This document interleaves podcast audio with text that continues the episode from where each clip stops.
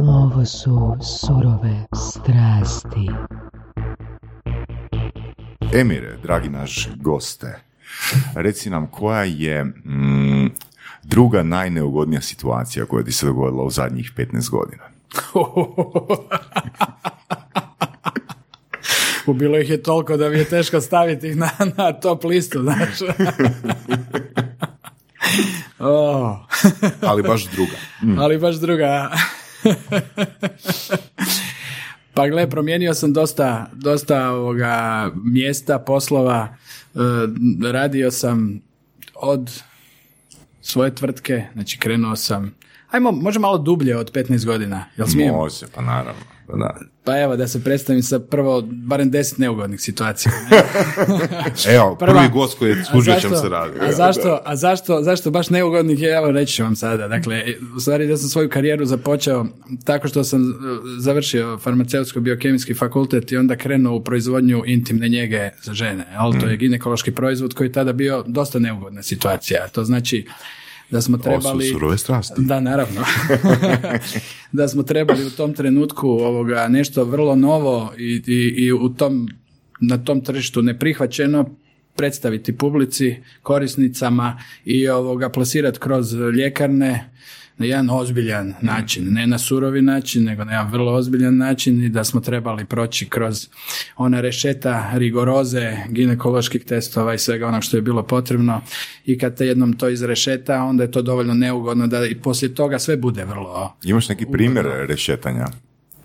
Pa ima primjer, pa kako ne, od korisnica koje ne razumiju čemu služi taj proizvod do možda i liječnika koji u tom trenutku nisu znali zašto bi, zašto bi uopće preporučavali to.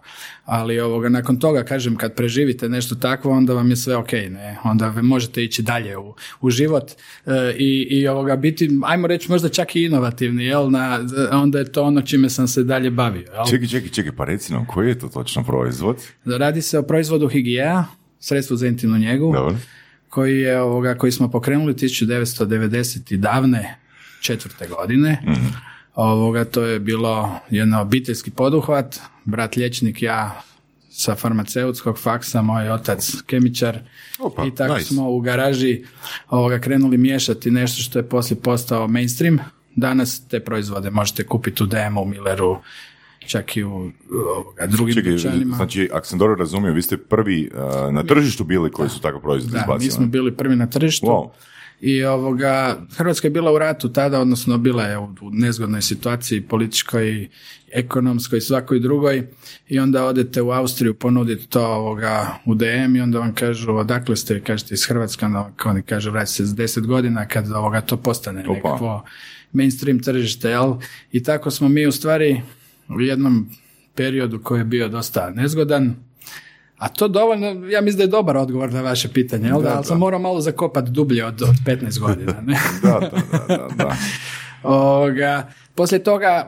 Čekaj, čekaj, ali ti si radio prodaju, ti si radio te prezentacije. Da, da, da, mi smo Jel radili... možeš sjećaš kako je ta prezentacija izgledala? Pa, ona, ne, ona neugodna. Ponekad, ponekad rađe, rađe zaboravim, jel da? šalim, Mislim, šalim. prezentacija ili demonstracija nisu iste stvari. Svaka čast. Borki, koga si nam doveo danas? Doveo sam jednog jako zanimljivog doktora Emira s idejom da pričamo o inovaciji i gamifikaciji. Okay. to je ono što ćemo se baviš u zadnje vrijeme i to je ono što možemo uh, nastaviti sa, jel? Definitivno, ali možda da ga još malo prokopamo, jer ono stvarno je dobro počelo, ne, sa svojim uh, primjerima. apsolutno, apsolutno. Htio sam pitati kako uopće došlo do te ideje, mislim, ono, samo si rekao ratne godine, 94. Da, da. Uh, ti si sa faksa izašao, jel tako, i sad, ono, šta ćemo raditi, šta ćemo raditi, znači, ono, možemo, šta znam, savjeti krompir, jel, ili možemo raditi žensku higijenu, jel? Točno, točno. kako je došlo do tog izbora? Pa to je u stvari relativno prirodno, jel, brat je, brat je liječnik, ja sam, ja sam završio, završavao tada studij farmacije, medicinske biokemije, točnije ovoga, bilo nam je bliska tehnologija nekakve proizvodnje, nekakve mhm. realne ekonomije i ovoga medicina da kako, jel, primjena, primjena ovoga različitih, različitih aplikacija u, mhm. u zdravlju i ovoga pojavila se jedna mogućnost, a to je uobičajena inovacija, jel, da vi miješate ovoga, ili da prelazite iz jednog u drugu regulativnu granu ili sektor, da miješate tehnologije međusobno. Mi smo u tom slučaju prepoznali potrebu da se ovoga u stvari napravi jedan proizvod koji je A kako ste prepoznali bitno drugačiji. Pa zato što smo u struci. Dobro. Onda znamo određene, određene probleme zdravstvene, poznajemo određenu materiju i onda kada razumijete fiziološke probleme, kada razumijete mogućnost da uđete sa nekim proizvodom u tu granu, onda u stvari počnete razvijati proizvod koji će riješiti određeni iši, određeni Dobro, ali problem. 10.000, 20.000 ljudi je u struci, pa nisu prepoznali da postoji da. taj problem. Pa ajmo, ajmo ovako reći. Mogu u drugu primjer otići. Evo u 19. stoljeću imate US patent na električni Da, da. bicikl. Ne? I Mnogi su prepoznali to, jel? već tada, u 19. stoljeću. Tada je bilo pitanje samo na koje, koja će energija pogoniti nekakvo kretanje. jel? Da li će to biti eh, motor s unutarnjim sagorjevanjem ili će to biti struja, jel? Zato što logistika i skladištenje energije u struju, u smislu električne energije nije bilo razvijeno, baterije su bile slabe, jel? Nije, niste mogli prevaliti dva metra s tom s tim motorom. Nije spriječilo tog genijalca da napiše patent i da ga prijavi, jel? To što nije Ispred zrelo, svog vremena. Da, to što nije zrelo u određenom vremenu, neka tehnologija, to ne znači da ona nije bila nekome u, u glavi, jel? Da. Ja predajem tu po nekvim ovoga veleučilištima, pa onda obično pitam studente jel imate neku ideju, onda je jedan rekao imam tastaturu koju kad tipkaš mehanička energija tipkanja se prenosi na pa se generira struja, pa onda ta struja ide u bateriju pa mi to čarđamo sve, jel? Ovoga, onda kopam, kopam uvijek i onda nađem isto patenti 71. isti takav. Ma da. Znači, ajmo ovako gledati na, na svijet. Ima nas koliko 7 milijardi, jel da? Da. Onda od tih 7 milijardi, ajmo pet je glupo, ostalo je pametno. Vi još uvijek imate jako puno ljudi koji mogu do, pasti im na pamet nešto ovakvoga, ne? A onda tih 100 koji znaju pisati, čitati, jedan će sigurno napisati. Jel? Dakle, Da. danas je teško napisati nešto novo, jel? Da, je, to je samo pitanje, no, da li je potrebno nešto baš novo ili nešto koje, što je ili taman malo, malo novije od prethodnog i više prilagođeno tržištu. Ba jel? ili reframe, zapravo ono, to je zapravo ono, postoji sapun, ali to je drugačiji proizvod. Znači sapun, mogli bismo staviti taj proizvod u kategoriju sapuna. Da, da, Jel naravno da je. Naravno da je. Ali nije to nešto novo, nego samo za malu, za malu usku nišu. Na? primjena, namjena, namjena i Da. prilagodba. Da. A imate, dakle, to je jedan način otkrivanja svemira, jel? a drugi način je da uzmete tehnologiju iz jednog sektora i prebacite u, u drugi. Jel? Jedan primjer takav koji sam radio dok sam bio zadužen za inovacije u Podravki je bilo da je ovoga, evo recimo jedan mehatronički uređaj, Gama šef, koji su naši dečki, ovoga, E da, Drnac. za to sam isto čuo. Da. Možeš malo objasniti, malo Da, čit- da. slušateljima. Da, da, to je, naime, ajmo, može opet nekam kratak intro, pošto Da, da. Moramo pri- možemo pričati dugo, pa onda sam shvatio da, da se mogu i opustiti, ne. Ovaj, um, hrana, prehrambena industrija. I nekakva bio, biomedicina, ne, su na suprotnim polovima po, po investiranju u, u R&D, u znanje, ne, znači u, biomedicina je na, na vrhu, ne, tamo se investira od, od, od revenjua koje generira kompanija, znači od, od prometa, pazi, od prometa, više od 10, 15, 20% prometa, oni guraju u nekakve inovacije, ne? Znači u R&D, u istraživanje, razvoj, u nove proizvode i tako dalje. To se rezultira i vidi na patentima, količini patenata i tako dalje. Na dnu je prehrambena industrija, ne? Znači ja sam imao prilike raditi u jednoj i u drugoj, znači gore i dole, ne? Pa vidite kolika je to nekakva razlika. Da, vidiš, to je zanimljivo. Onako. Izmislili smo picu i tu smo To. stali onako, s inovacijama. Ali, ali to je varka, velika varka, jer se radi o statistici. Radi se o statistici koja je zasnovana na brojanju patenata. Jer je to jedini mjerljivi način da utvrdimo ko generira kakvo znanje. Jel? I ovoga, možemo se poslije vratiti na znanje kao, kao jednu posebnu temu, epistemiologiju. Ovoga, a, u, a u prehrambenoj industriji a oni koriste, oni uzmu iz kemije nešto, pa uzmu iz fizike nešto, pa uzmu nešto iz IT-a digitalnog, pa sve to nešto pomiješaju, ali ništa ne mogu patentirati na onaj način na koji to rade u drugim nekakvim granama, sektorima.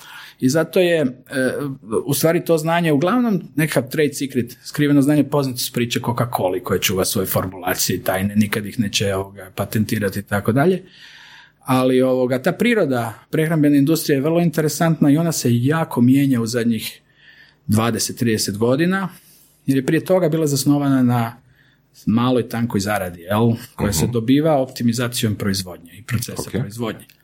Danas konzumeri, oni koji kupuju, sve više očekuju novih novih stvari, kao što su očekivali u kozmetičkoj industriji, tako i u prehrambenoj, sad sve više očekuju nekakvu wellness hranu, nekakvu hranu koja će ih napraviti pametnijima, jel? uh Ako dajete djetetu u hranu, on će sigurno biti doktor znanosti, jel?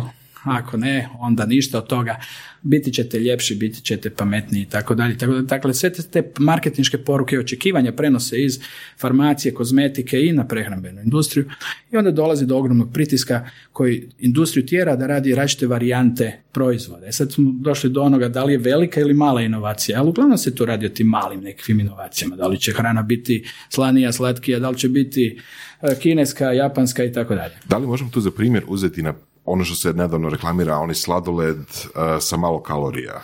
Da. Uh, pod navodnicima malo kalorija. Da, da.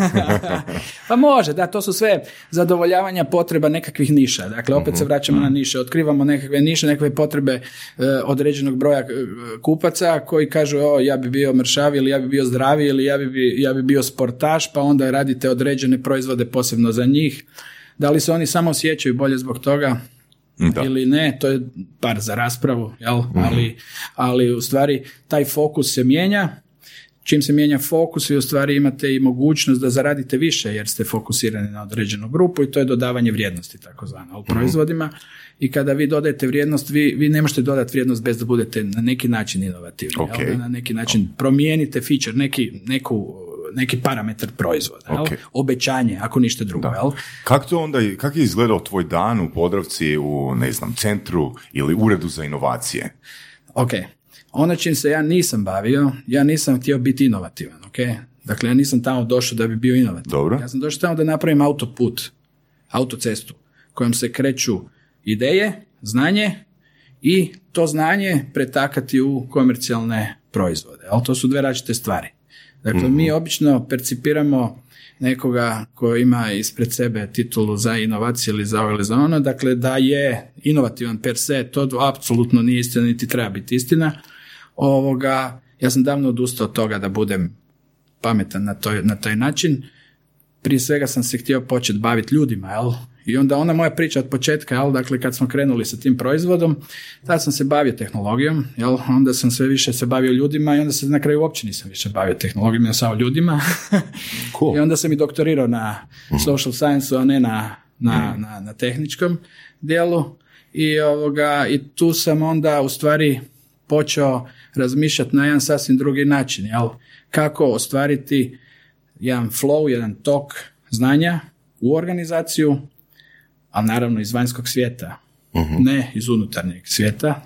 Tu dolazimo onda i do definicije šta je to otvorena inovacija, šta je to ona unutarnja i zatvorena, jel? Možemo da, slobodno. definitivno. E, ovako, dakle, kad smo došli do, do, do priče o, o hrani, prehrambenoj industriji, ajmo reći, meni to interesantno zato što se radi o jednom, ja to zovem leteći slon, ne, rijetko nađete slona koji leti, ne, koji ima tak velike uši da može poletiti. Ne, to je prehrambena industrija u, u analizi nekakvih poslovnih slučajeva, to je fakat prehrambene. Ona je na dnu ljestvice u registriranom broju patenata, ona je, ona je na dnu ljestvice u količini investiranog novca u R&D i tako dalje. Nije to u Hrvatskoj, to je svugdje tako. Znači, ajmo reći, Unilever investira 1,8% revenue, a ne onda Lidl 1, 2, ne znam, tu su, tu su vam i brojke u nekakvim standardnim private label proizvođačima ispod 1%, 0,5%, 0,7%. Znači, radi su nekakve simboličnom investiranju, oni u stvari to rade zato da opstavno na tržištu, da naprave neku varijaciju na proizvodu, da promijene malo ambalažu, da se to sve ne...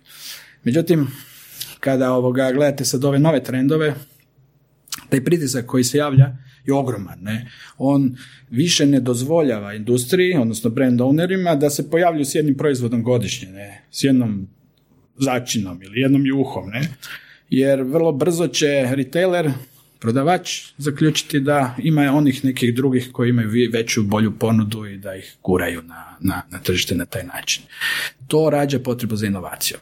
A onda u zatvorenim sustavima, kao što je tradicionalno ovaj, jedna formalna organizacija, vi imate u stvari osnovnu pretpostavku koja je odgajana povijesno, historijski, da je naše znanje, naša prednost da se mi zasnivamo, dakle da naša budućnost i naša, naša, naši proizvodi su zasnovani na tim povijesnim herojima koji su nekad bili inovativni, koji su nekad donijeli nešto, jel? To bi bilo isto kao da bi ja rekao da da je taj prvi proizvod koji sam izbacio, jel, da je to nešto s čime se mi moramo vječno baviti, da je to naše znanje, da to trebamo čuvati. Da, da, da. da, da. Međutim, danas... Status quo, više manje. Tako. Uh, I onda se ljudi umore u takvim zatvorenim mhm. organizacijama, oni u stvari ne, ne funkcioniraju više kao open box, ne traže više znanje izvana, nego više manje repetiraju ono što su nekad davno napravili. mm I ima jedna stara posljedica da je najgori neprijatelj inovacija prošlogodišnji inovator. Ne? Jer on u stvari čuva da, svoju poziciju. Nitko od nas nije dovoljno kreativan da bi bio kontinuirano kreativan. Vi ste kreativni u jednom trenutku. Mi smo kreativni kao kolektiv, kao socijalna mreža, bitno bolje i efikasnije nego kao pojedinci. Ili kao jedna mala organizacija koja funkcionira u tom mhm. okruženju. I zato zatvorene inovacije koje sam malo prije opisao, dakle kao jedna organizacijska struktura koja je zasnovana na tom unutarnjem znanju, na tom unutarnjem repetiranju, više ne funkcionira. Mhm. Nekad je i borba za tržište bila zasnovana na mhm. teritoriju, ali nakon Web 2.0 mi više teritorij ne poznajemo kao koncept u onom smislu kojem je to bilo prije, jer se svijet otvorio. Mi funkcioniramo sada i konstruiramo neke nove realnosti naše. Da, da, da, da.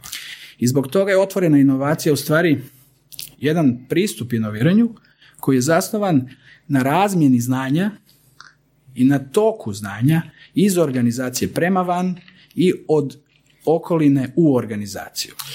Koliko je to s jedne strane izvedivo u okruženju u kojem um, recimo, znaš ono epizodu Simpsona kad Homer dizajnira auto? E, da, da, što je Znači, on ima epizoda Simpsona u kojem Homer upozna nekog, e, ne znam, ili, ili dalekog rođaka ili ne znam šta nije bitno, koji ima veliku tvornicu auta i koji ono dugo godina stagnira, ono, ne ide im prodaja, ono, skoro su na rubu, ono, bankrota. Zapravo im ide, ali ono prosjek, nema ide rasta. prosjek, da, nema rasta, nema rasta, stagniraju, I sad, na neki način, Homer uh, da pa nekakvih ideja i taj rođak mu kaže, e, super, ti si inovativan, ti si, ti si genije, jel? Aj ti dizajniraš naš sljedeći auto, kojiš. I onda šta se dogodi? Homer dizajnira auto koji ima, ne znam, ono, tri, tri uh, stalaže za hamburgere, ne znam, ima ogromnu trubu, ima raketni pogon, ima, ne znam, ono, brisače sa, ne znam čime, ono, nekakvim, ono, kemikalijom za čišćenje, ono, koje skida boju svega i ne znam, ono, znači ra, napravio auto po svojoj slici i prilici koji je više manje beskoristan. Uh, s jedne strane imamo taj pritisak da ljudi možda ne znaju što žele, jel? ono tržište ne zna što želi kao tako, a s druge strane čini mi se da um, možda su neke od tih inovacija isto tako suprotne s onim što firma bi inače radila. Znači, tipa, ok, ako neko dođe podavci i kaže, a znate sad, ova juha, pa nije vam to dobro. Ajmo mi, ajmo mi juhe sad raditi, ne znam, ono, gnojivo za cvijeće. Jel? Možda to organizacija ne želi prihvatiti. Dvije, dva, dvije su dimenzije koje si rekao sada. Znači, prva, prva dimenzija je da li pitati nekoga o tome što radim, jel? A ovoga, u toj dimenziji evo, ima, ima nekoliko tih famoznih jel, slučajeva iz industrijske povijesti jel, u Apple koji tvrdi da u stvari ne treba pitati jel, da, da, korisnika šta je to šta je to važno, jel, nego, nego ako želiš doista progurati nešto potpuno novo, ti ćeš onda to napraviti na osnovu vlastitih iskustava i vlastitih mm nekakvih mm jel, koncepata. U, to, u takvom, takav pristup je vrlo opasan, ne? Uh, on je romantičan, on je sjajno, jel, super seksi, međutim, on je vrlo opasan. Mi, mi, mi živimo u društvu u kojem ovisimo od mm klijenta i mi jasno, jasno. prodajemo nešto. Ne? Ono, ono što sam išao je smjer da. tipa kako zaključiti ili kako odabrati one feedbacke izvana koji su zapravo korisni i oni koji mhm. zapravo se mogu primijeniti. mm to, je, e, to je upravo i poanta otvorenih inovacija. Znači, one nisu zasnovane samo na, na činjenici da nekakav proizvođač treba znanje o, o tehnici, o tehnologiji. One su zasnovane na činjenici da proizvođač treba znanje i o tome kakav proizvod treba biti, o prirodi proizvoda, o, o korisnosti proizvoda i tu su uključeni svi stakeholderi u, koji, koji su zainteresirani za, za, za, proces. A oni ne moraju samo biti uh, supplieri. Jel, u, u, klasičnoj industriji vi imate klasičan supply chain u kojem imate suppliere, pro, proizvođa. Evo primjer, baš iz prehrambene industrije je jako interesantan. Dakle, u povijesti prehrambene industrije inovacije su bile zasnovane na unapređenju strojeva. To se zove takozvani food machinery framework u kojem on kupuje, dakle proizvođač kupuje bilo ko, Podravka, mm Atlantic, Unilever, kupuje strojeve za proizvodnju nečega i očekuje unapređenje tog stroja. U tom inovacijskom ciklusu korisnik uopće ništa ne vidi. Jel on ne vidi pomak na proizvodu. On vidi da. mu je cijena možda malo bolja, a ovaj koji proizvodi vidi da je više zaradio. Jel? Mhm. Ali efekt na sam proizvod prema korisniku ne postoji. Onda se događaju nekakve promjene u početkom 2000-ih, jel? u kojem isprva uh, Unilever, Nestle počinju uvoditi druge stakeholdere u, u proces, a pogotovo recimo Nestle je imao program koji se zvao Sharing is Winning, znači okay. dijelimo i pobjeđujemo zajedno, uh u kojem, pa to je interesantno, počinju kupovati startupove sa različitim rješenjima i to je revolucija u prehrambenoj industriji. Tu se događa nešto nevjerovatno sada. Ali Nestle počinje ovoga kupovati znanje izvana. Jel? Od nekakvih mhm. malih proizvođača, od nekakvih malih startupova. Uh, uključuje i nekakve sveučilišta, University su tu priču i neke konzultante. Međutim, tu staje. Oni ne idu dalje u tom trenutku. Danas da, ali u tom trenutku ne idu dalje od ove grupe korisnika. I onda dolazi Mars, veliki proizvođač čokolada, ne, koji stvara jedan sustav koji zove uh, want, find, get and manage.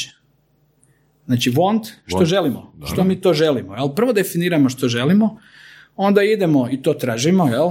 A to tražimo tako da formiramo timove, takozvane skaute. I time sam se ja u stvari bavio, ali to su te autoceste, autoputevi. Jel? mm Znači vi uzmete tehnologe, ekonomiste, uzmete čitav spektar vašeg znanja kojeg imate u organizaciji i pošaljete ih izvan organizacije da bi našli nešto što vama treba. Jel? Gdje, gdje točno? Gdje? To se zove ekosustav. Ekosustav je sačinjen od sveučilišta, instituta, suppliera, dobavljača vaših, korisnika potencijalnih, uh nekakvih posebnih grupa, nekakvih, ajmo reći, izvora znanja koje do sada niste imali, startupova, uh hibridnih organizacija. Hibridne organizacije, možemo kasnije o tome, hibridne organizacije su zasnovane na jednoj društvenoj konstrukciji u kojoj su uključene lokalne uprave, država, sveučilište kao izvor znanja jel, i gospodarstvo.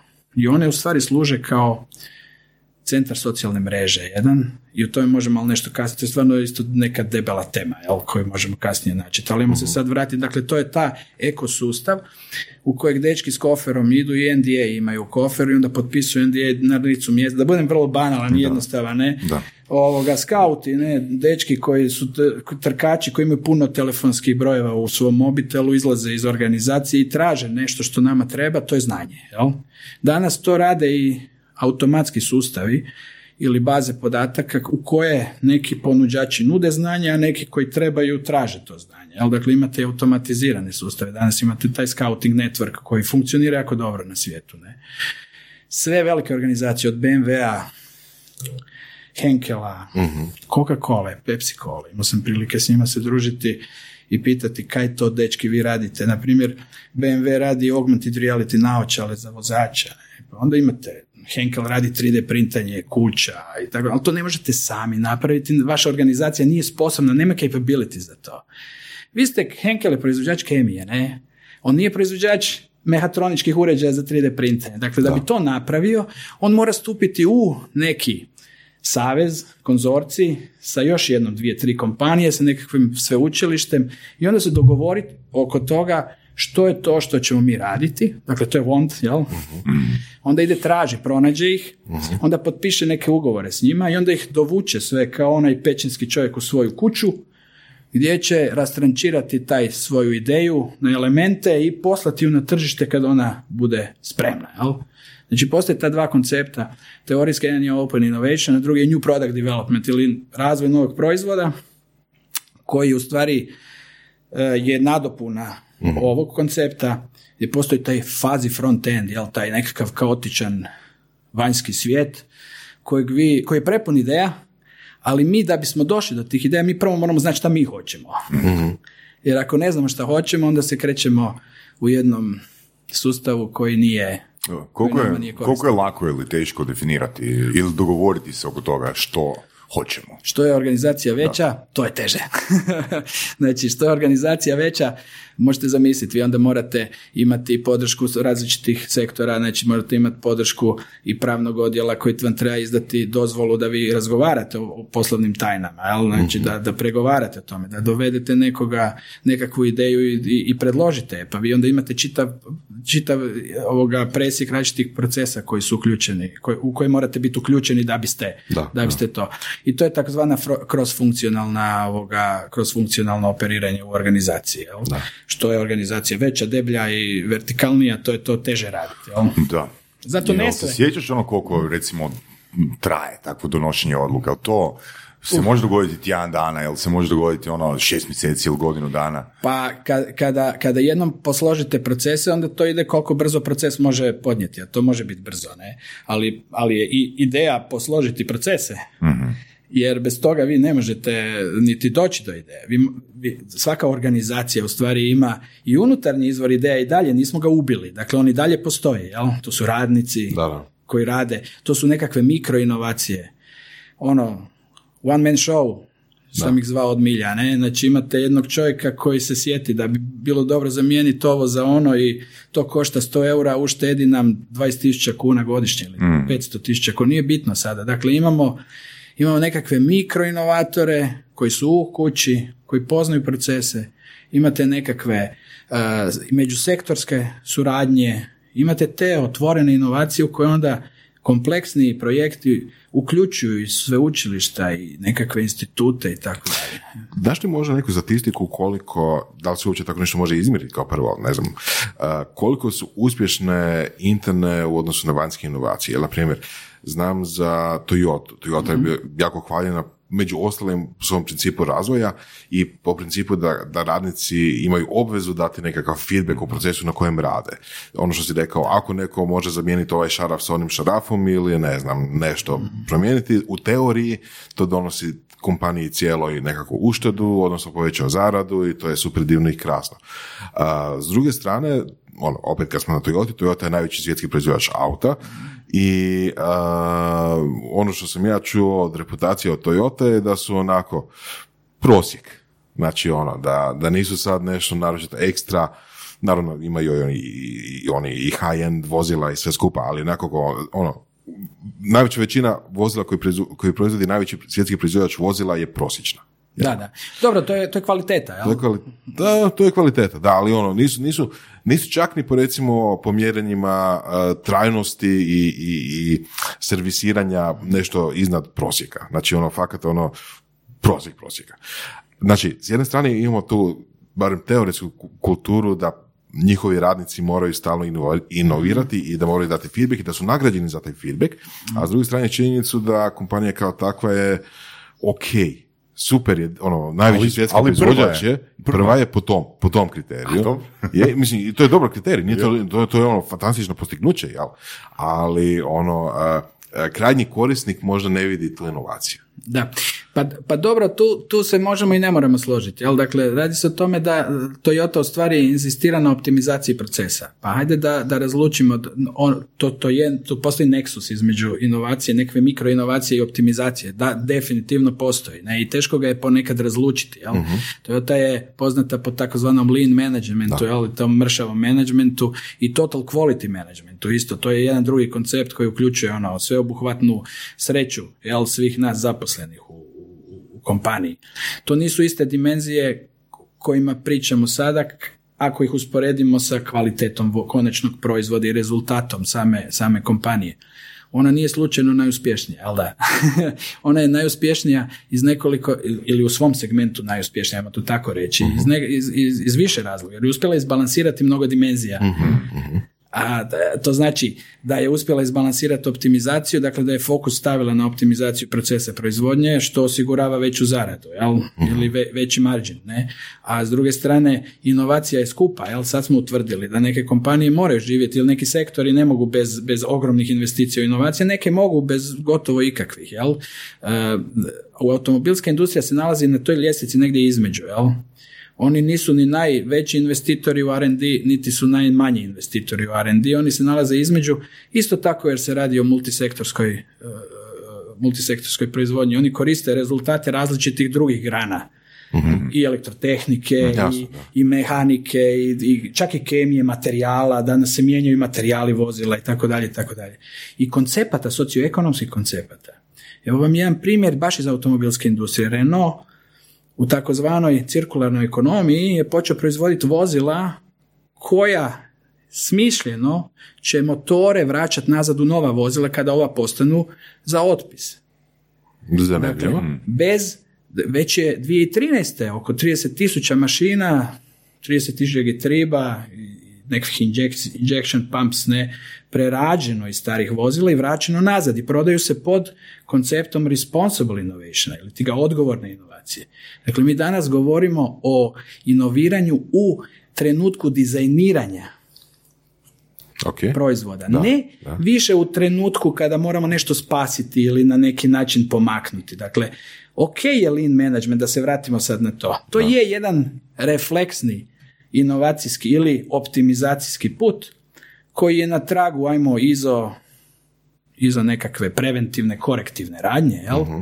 I zato je teško razlučiti šta je to optimizacija, šta je to inovacija u tom, na toj razini. Ali kad govorite o konceptima, tada se koncepti mijenjaju iz korijena i u automobilskoj industriji upravo na ovaj način. I mijenjamo goriva, mijenjamo način pokretanja, mijenjamo, vraćamo se na onu inovaciju iz 19. stoljeća, koja je patentirana, znači električni motor na biciklu, jel, isto da, možemo analogiju napraviti sa bilo kojim kotačem, jel, ali radi se o tome da mi danas živimo u fantastičnom vremenu u kojem se tehnologije su dostupne, ali pitamo se da li smo mi sposobni kao organizacija te tehnologije i primijeniti na efikasan i efektivan način, možda je važnije reći efektivan način. Dakle, da li znamo raditi pravu stvar, a ne raditi najbolje to što radimo, mm. jel? To su dva različita pitanja, da, tako? Da, da, da, da, I zapravo mislim da je odgovor na moje pitanje bio da su oni optimizirali baš to kako radimo, a ne što radimo. E, to je efikasnost. Kada optimizirate efikasnost, vi možete biti inovativni i u tome, to nitko ne dvoji. mm ali nitko ne dvoji Toyoti da je inovativna u efektivnosti, jer oni su jedni od najjačih industrija koja se bavi, na primjer, gorljivim ćelijama mhm. i pogonom na vodik. Dakle, to je malo kompleksnija stvar nego pogon na električni motor, jel tako? On mhm. sadrži i električni motor i izvor elektrona, jel? Da, da. Dakle, na neki način e, e, je nezahvalno govoriti samo o jednoj dimenziji, možda je potrebno vidjeti cijelu viziju. I upravo je zato want, find, get and manage sustav o kojem pričamo zasnovan na prvo viziji, dakle kamo idemo, što mi to želimo, mhm. onda strategiziranju te vizije, dakle opredmetljavanju te vizije mhm. na neki način u politike i u procese i onda uh, bildanju sposobnosti capability organizacije da to napravi. Mi, evo, ako, ako se hoćemo vratiti na Hrvatsku, da budemo malo i konkretni, ne? mi nažalost imamo samo jednu generaciju entreprenera, ali imamo neko iskustvo iz prošlosti. Ali daleke. Pa da, bio je to drugačija filozofija, jel? Bila je to mm. drugačija filozofija, drugačija priča i ajmo reći drugačija kultura. I sada dolazimo do, do, do, do pojma kulture i možemo opet povući paralelu sa Toyota. Jer Toyota ima takozvanu organizacijsku kulturu koja je zasnovana prvo na lean managementu, prvo na tom optimiziranom načinu razmišljanja, a onda na mhm. kreativnosti mhm. koja je i vizionarska i tako dalje. Ne možemo im dvojiti to, jer oni su vrlo uspješni i u jednom i u drugom. Ne? Isto kao i Volkswagen, isto kao i Chrysler, isto kao i General Motors. svi se oni, svi oni imaju uspjehe zasnovane na određenim pretpostavkama, mhm. a pretpostavke su osnove kulture. Da. I mi kada krećemo u raspravu o tome kakva je naša kultura u Hrvatskoj, ona je e, mlada. Prije svega, ona je mlada, ona je zasnovana i na nekoj odbijanju one prijašnje kulture, ne na refleksiji toliko koliko na jednom preziru, možda čak i prema toj staroj kulturi koja je funkcionirala u nekim drugim okolnostima, bila je uspješna u tim okolnostima koliko je mogla biti, jel? Ali sad se dogodilo to da mi u stvari u Hrvatskoj trebamo još neko vrijeme da iz nekakvih obiteljskih vrijednostnih sudova pređemo u nekakve organizacije koje su kompleksne, koje se drže profesionalce, koji bildaju neke vrijednosti koje kod nas nisu toliko još uvijek povijesno zasnovane. Ima i element nacionalne kulture koji je nekakva mješavina Ajde ovako, postoji jedan, jedan teoretičar, zove se Hofstede, ne danac, ne poznati vrlo. On je napravio jednu, jednu aplikaciju, on ima ono 90 godina sad, ali fantastičan lik koji je uzeo IBM-ove zaposlenike zato što IBM zapošljava u svim državama svijeta. Da i onda je napravio jedan presjek nacionalnih kultura. uh Kod nas postoji jedna mješavina između, između poimanja što je to e, dobro, što je zlo, što je to indulgence, povlađivanje samo sebi. Da li smo muška ili ženska kultura? Znači puno dimenzija ima naše, naših percepcija vrijednosti. Jel? I ovoga, kada gledate našu poziciju na karti Europe, vidjet ćete da se nalazimo između nekakvog istoka koji je više kolektivistički i nekakvog zapada koji je jako individualistički, e, između povlađivanja, podrške samo, samo povlađivanju i, i, i kako gledamo na, na, na, na, vertikalu i tako dalje. To je nekako ono usred, uh, pa skoro pa usred ničega, jel? pa to je prednost. Pa to je prednost. Pa to je velika prednost. Za koga? Pa za nas. Ne vodi li to neodlučnosti? Jer ono što recimo vidim okolo... Može, može voditi svugdje. Gledajte, može voditi u svakom pravcu. Ajmo, ajmo se pitat prvo, Uh, mi se sad odlazimo malo, malo dalje od ove prve teme, ali ono, ovo je sve ključno za, za, za, za raspravu o tome kako smo društvo. Kako mi percipiramo rad? Šta je za nas rad? Da li je to eksploatacija ili je to kontribucija društvu? Je, slažem se totalno. I ono što si rekao da različite obitelji imaju različite ono, stajališta od prošlosti prema, prema sadašnjosti. Mhm. Ako pitaš jednu obitelj, reći će jednu stvar. Ako pitaš drugu obitelj, reći će drugu stvar. I ako jednih i drugih ima pola pola, na izvoli će pola glasati za ove, pola za one, pod navodnicima, jel? I neodlučni smo. Pa da, ok, mislim, to, to je u redu je biti neodlučan. E, šta to u stvari znači? Ne. E, da li, da li to znači da ne znaš reagirati u pravom trenutku na pravi način ili ne? Pa ajmo, mislim, evo ima, ima, ima puno primjera u kojima opet možemo nekakve, nekakve usporedbe raditi, jel? A, to je i tema za leadership, jel da? To je tema za leadership. Ko je taj koji, koji, koji vodi familiju, jel? Ko je taj koji će reći šta je to, šta je to gdje se ide? I, Može, možemo to ići na više razine, isto tako leadership uh, grada, leadership države i sve to skupa. Samo nisam siguran koliko je e. to zapravo uspješno kod nas. E pa sad ovako, gle, ima, ima ako smijem samo ući u jednu, u jednu ovoga, kratku priču o tome, e, ima, ima puno priča o leadership, mislim to je već i ofucano, jel, možemo pričati o tome na mnogo načina, ali slučajno sam morao pročitati nešto teksta o tome. Ima jedan zanimljiv autor koji kaže da, da, da postoje u stvari tri tipa leadershipa koji su ono, ajmo reći, i mješavina, e, kako razlučiti mene, me, e, voditelja od lidera i tako dalje. Znači, uh, postoji taj kritični leadership, critical leadership koji je ajmo reći, zasnovan na nekoj kritičnom događaju, ali mi smo skloni to, mi imamo blisko, u bliskoj prošlosti rat, pa smo imali sad koronu, mi smo vidjeli kako mi jako lijepo i dobro reagiramo na kritične mhm. trenutke, ne, u kojima se sve mobilizira i digne na noge, kuća gori, vatrogasac ulazi, tjera sve van, psuje i tako dalje, jel? to je kritična situacija u kojoj se pokazuje takav leadership. Jel? Kada to vatrogasac napravi dva, tri puta, onda je to management leadership. Onda to već radi lagano, elegantno, mm. palicom. Ali postoji jedan, ta treća razina koja se zove wicked, zločudna, jel? u kojoj vi odlučujete ko, što je to dobro, što je zlo, ko je neprijatelj, ko je prijatelj. Toga, toga e, srećemo. to je najbolje zapravo. Ne? Ta je, na, ta je, ta je, ta je u stvari, ta je, ta je razina leadershipa je je li učinkovita? Je učinkovita? Pa, apsolutno. Mislim, pa gledajte, sve velike države i sve velike sile u stvari o, o, nama svima tumače što je dobro, što je zlo. Mm. Jer mi na neki način percipiramo to možda ne kroz našu percepciju, nego kroz njihovu percepciju dobra ili zla. Mm. šta je to uspjeh? u životu, kako percipiramo uspjeh u životu. Da. To su osnovna kulturološka pitanja, to su asumpcije. A asumpcije postaju vjera ili uvjerenja. A vjera ili uvjerenje, pazite, ajmo povezati to s epistemologijom, to je znanje na kraju. Jer postoji, ajmo reći, kakva znanja imamo? Imamo znanja koje su true belief. Gilead je napisao jednu je 91. godine jedan krasan kratak tekst, je jedan autor vrlo- poznat u epistemologiji. On kaže da pita se u stvari is knowledge justified true belief? Jedan kratak tekst, vrlo kratak, vrlo znakovit tekst. Da li je znanje opravdano uvjerenje da je nešto istina? Aha, I- prvo uvjerenje, pa onda znanje o tome. Tako je, dakle, mi moramo vjerovati da je nešto istina da bi to postalo znanje. Ok. Ok? Mislim da bi se složili. I ako, I ako kažete da vi vjerujete da je nešto istina, tada to postaje osnovna asumpcija kulturološka. Dakle, ako mi vjerujemo da je rad eksploatacija, mi ćemo se vječito opirati radu.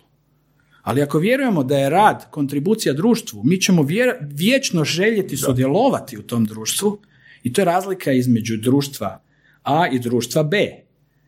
Nije važno kako se zove društvo A i društvo B, ali oni bitno drugačije poimaju svijet oko sebe. Definitivno, da. A tada i funkcioniramo drugačije. Tada naše kompanije zapošljavaju ljude koji vjeruju da su eksploatirani ili vjeruju da, da kontribuiraju društvu. Zar nisu to važna pitanja?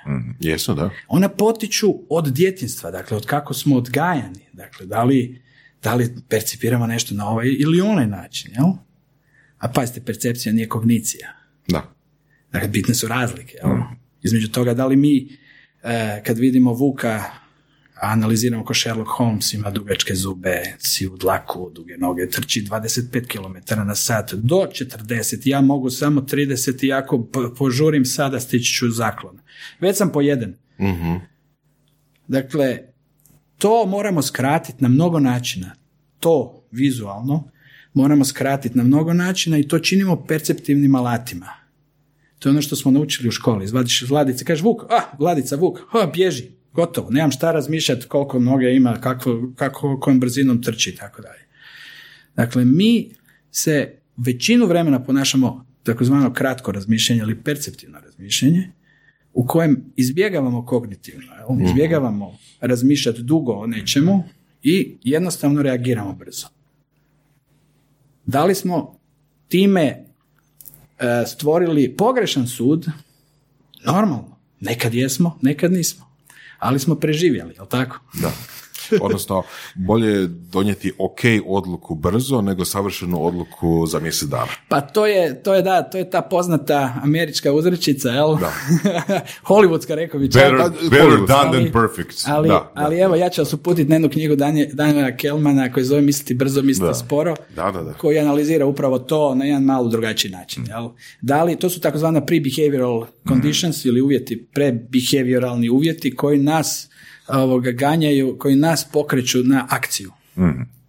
Bio je jedan, bio je jedan autor, zvao se Gibson. Nije Mel Gibson, nego je Gibson, ne? I on je Sa P ili B? G.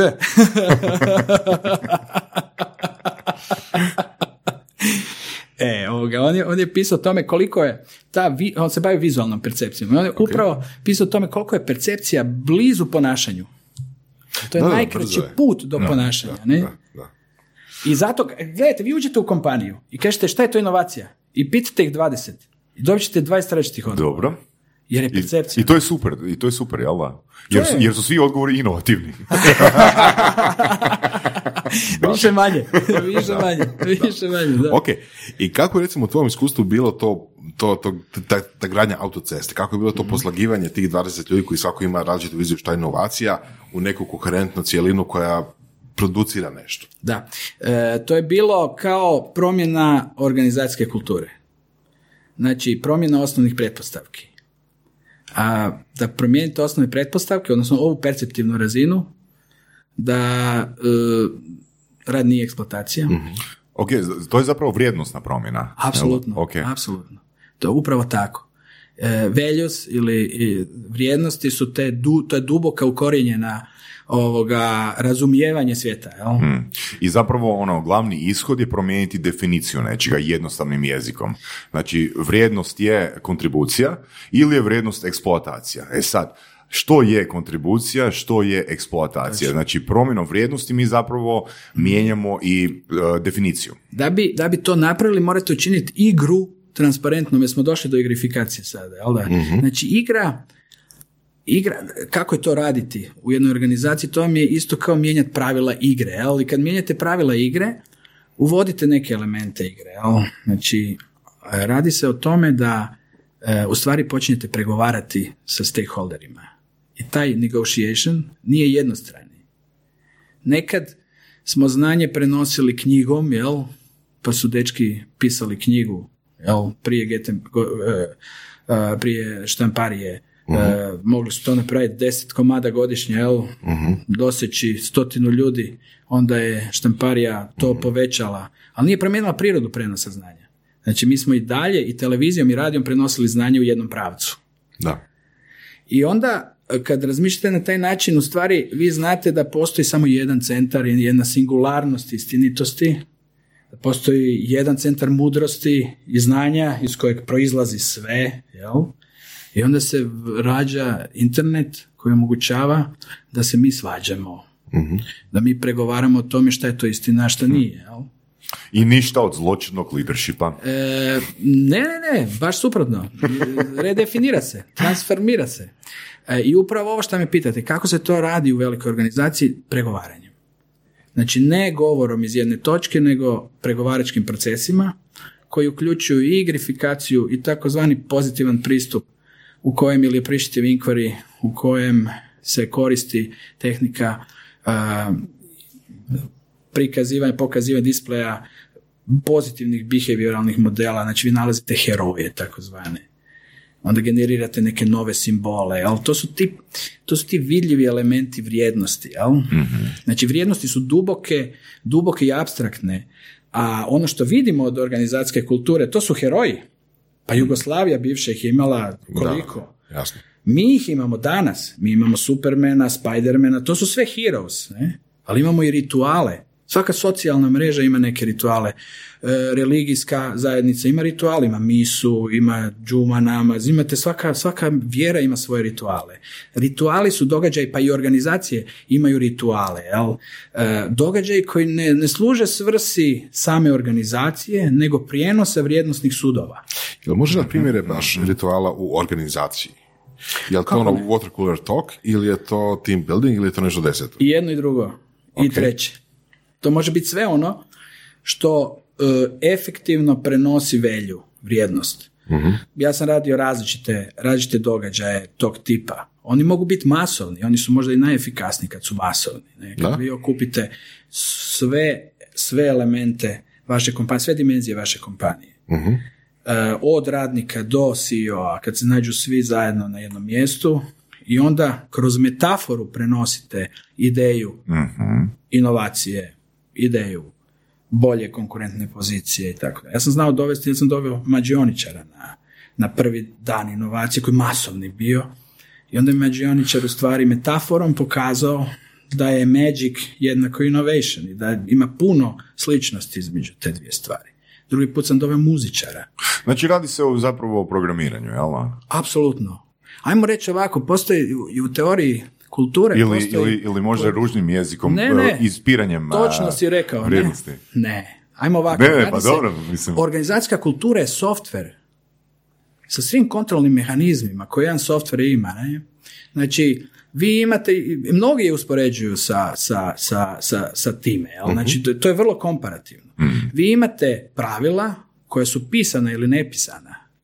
I e, ako su nepisana, onda su ona sastavni dio jednog tipa kulture. Vi imate više tipova različitih kultura. Ja sam radio na istoku u nekakvim, da sad ne spominjem točno gdje, na, na nekakvim ovoga ministarstvima e, gdje imate clash dvije različite kulture, gdje dođu, dođu vam obrazovani menadžeri koji pripadaju takzvanoj hirarhijskoj kulturi, oni znaju sve o, o tome kako napraviti, postrožiti mm. vojsku, jel, i poslati ju na ratište, jel? I onda dole onaj dio koji radi srednji menadžment i, i ostali, koji su u stvari potpuno druga kultura. Pogotovo na Balkanu, kod nas, u, u ovom, ovoj regiji, jel? postoji takozvana klanska kultura. Ona je zasnovana na na odnosima bake, unučadi, jel, da. sad na taj način metaforiziram, jel, dakle, vrijednosti se prenose na jedan specifičan način. Ona je puno jača i moćnija jer je neformalna. I vjerojatno dulje traje. Odnosno... Ona, tako je, ona je historijska, ona je povijesna, jel, ona, ona, ona prožima društvo. Dok recimo, kad bi promijenili kulturu neke korporacije i to htjeli napraviti, ne znam, u šest mjeseci, vjerojatno to prekratak Da. Ali, ali jedno samo pitanje, znači, uh, idemo na onaj zašto. Zašto promijeniti kulturu organizacije?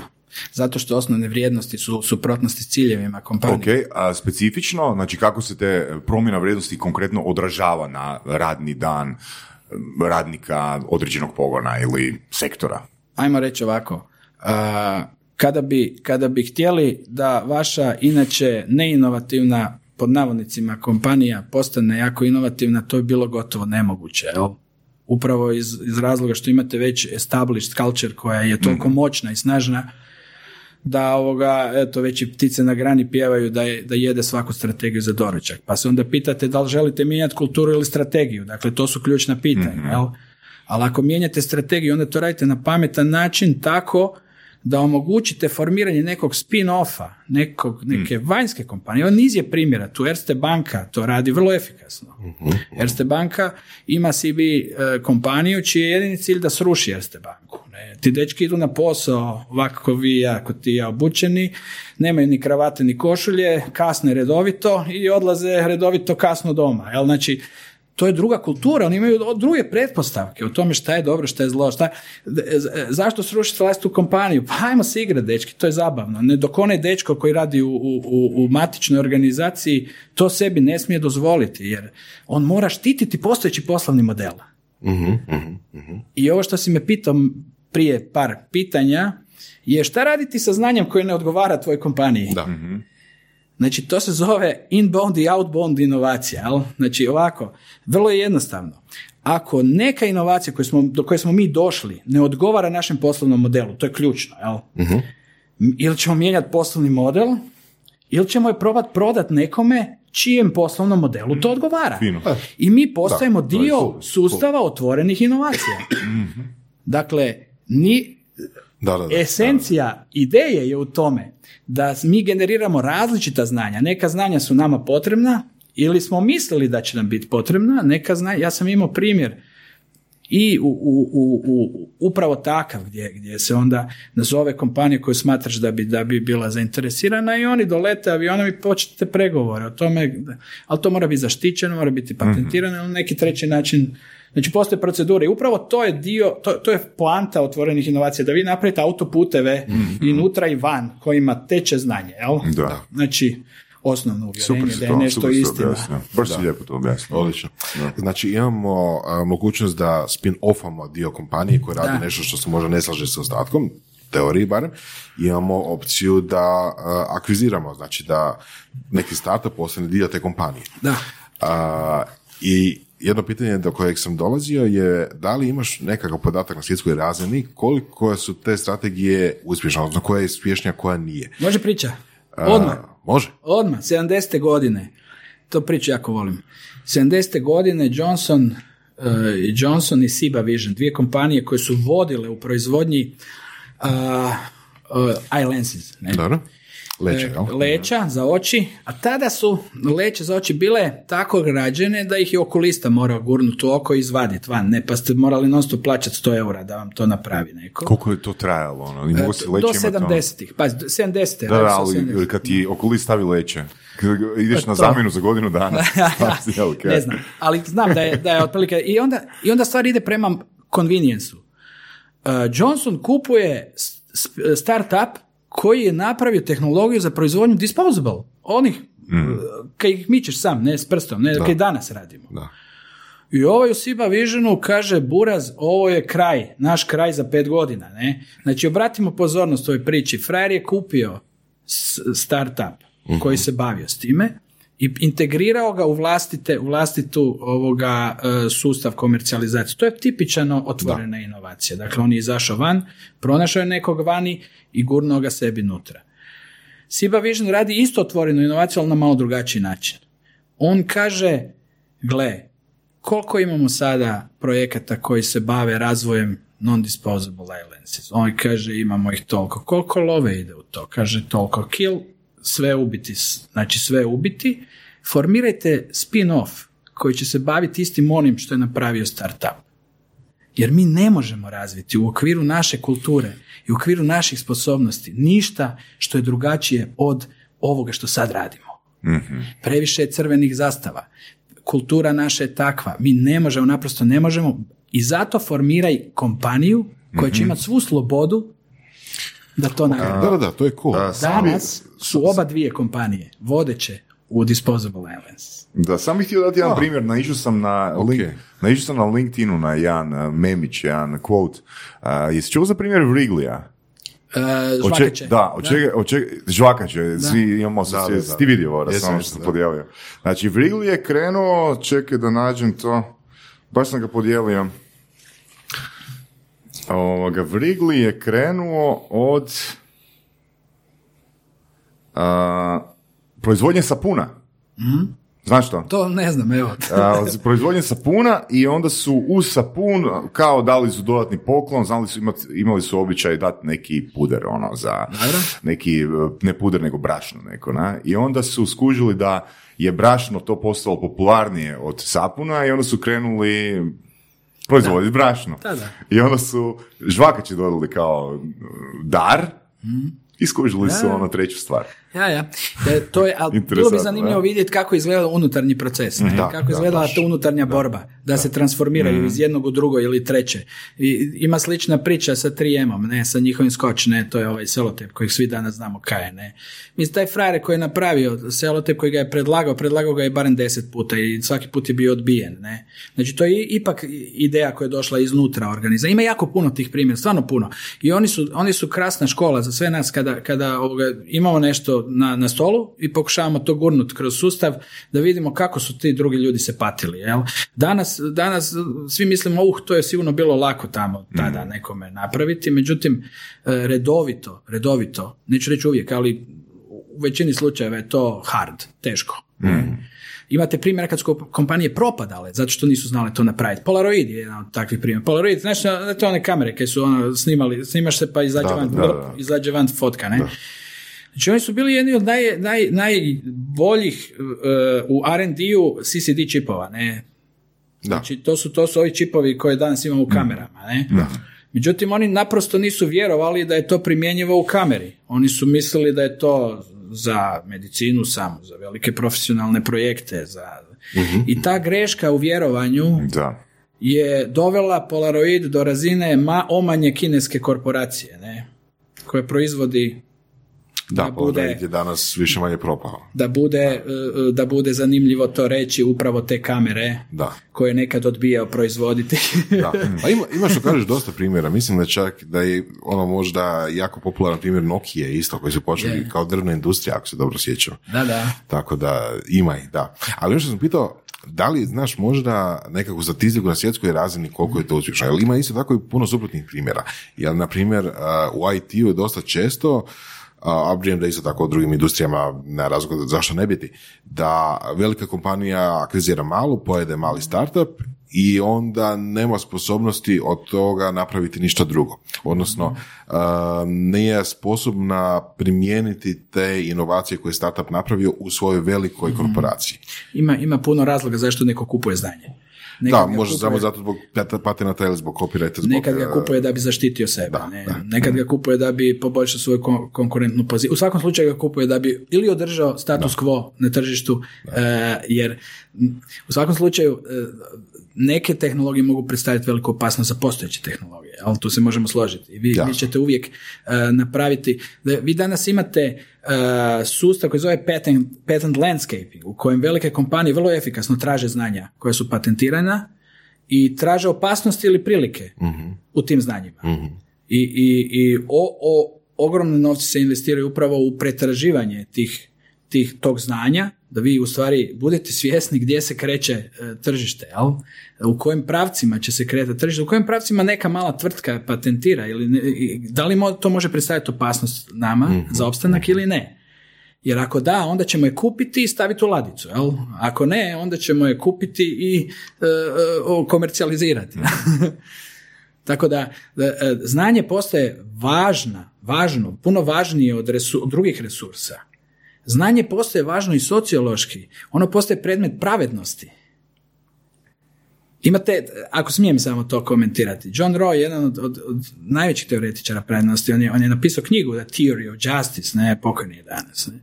On, je, on je po prvi put počeo spominjati znanje kao resurs i distribuciju, distribuciju tog znanja kao važan element pravednosti. Ne više hranu, novac, moć, jel? Okay, nego i znanje. Da, da, I, I znanje je predmet inovacije, zato ovo spominjem jer je flow, knowledge flow iz naše organizacije van i izvana u našu organizaciju stvar e, inoviranja. Da li mi znamo što nam treba prvo, da li znamo kako mhm. doći do toga, da li znamo to primijeniti, da li znamo što, e, koju tehnologiju uzeti. Mhm, mhm. Jer i tehnologija je znanje u konačnici po definiciji, ne primijenjeno znanje.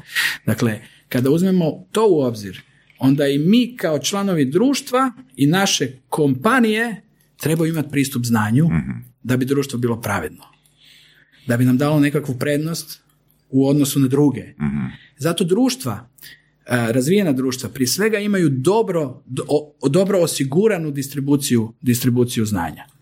A to znači da imaju dobre fakultete, dobre institute, to su epistemičke institucije koje osiguravaju. Da, I vjerojatno nekakvu kulturu meritokracije. To, da. Mi se na, mi, ma mi živimo u fantastičnom vremenu, ljudi moji, to je prekrasno što mi danas možemo vidjeti sve da se događa. Jel? Znači, i ova, ova razmjena ne informacija više, to su, to su već postaju znanja, postaje važno i za razvoj država. Da. Pa ajdemo samo ovdje na, na jednoj razini jednu informaciju ili dvije razmijeniti. Znači, Amerika, USA je bila prva u GDP-u, ne znam da li još uvijek, u distribuciji GDP-a svjetskog na prvom mjestu. Već neko vrijeme stoji. Dakle, sada je već Kina vrlo blizu toga da preuzme prvo mjesto u GDP-u. A 2016. koliko se sjećam, je po prvi put Kina objavila više znanstvenih radova, peer-reviewed znanstvenih radova, nego Amerika. To znači da je Kina u svjetskoj distribuciji znanja preuzela određeno mjesto, a to je praćeno i drugim moćima, mhm. kao što je ekonomska moć. Mhm. Dakle, ta distribucija znanja postaje ključna i za vašu ekonomsku moć. Jer ako je nemamo, ako mi ne znamo kako povezati naše sveučilište sa našom gospodarstvom, mhm. ako ne znamo napraviti smart city, a Singapur je jedan 2019. bio prvi smart city na svijetu, on ima digitalnog blizanca, on ima znanje koje nijedan grad nema. Zašto Zagreb ne bi mogao biti takav na kraju krajeva? Znanje postoje ključ, ključ uspjeha mhm. svakog društva. Jer je naši ekonomski outputi su već sad dovoljni da mi nismo gladni i žedni kao 20. godina prošlog stoljeća. Da, da, Čak niti u krizi kao što je korona ili 2008. krizi ekonomskoj, jel? koje su različite po svojoj prirodi. Ali svejedno u rezultatima mogu uzrokovati takve sociološke implikacije da mi se možemo početi bojati za egzistenciju, jel, ako, ako ovo potraje na neki način. Naš odnos prema vrijednostima sada je bitno drugačiji nego što je bio početkom 20. stoljeća, prije samo 100 godina. Da. Zato što se naša ekonomska paj, ekonomska pita povećala i to samo zato što imamo bolje tehnologije. Mhm. I naši ekonomski outputi su sad već dovoljni da mi ne moramo brinuti o nekim osnovnim egzistencijalnim stvarima. Jel? Da. I zato za ovo znanje, za ovo ideje služate surove strasti. um, gamifikacija, odnosno igrifikacija. Spomenuo si u Hvala što me vraćaš nazad. mm, spomenuo si u kontekstu promjene korporativne kulture, yes. tako? Yes. Jel možeš dati par primjera? Da. Kako ne? Kako? Ili ako još možda da idemo korak dalje, jer super si u pričanju priča i primjera, pa probaj onda ispričat kakav je proces. Znači, jedan od alata za gamifikaciju ili grifikaciju bi bilo ono imputiranje uvjerenja a, kroz nastup, um, ajmo reći, mentalista ili mađioničara. Yes. Kako, bi, kako bi bio proces i ono, kako bi ga razlomio? Jasno. Ili možda ti mi dok ti pričaš smislimo neki neko primjer, neki, neko novo pitanje, neki novi primjer, izmislimo firmu i prezentiramo ti problem, a ti onda razradiš proces gamifikacije. ok, cool.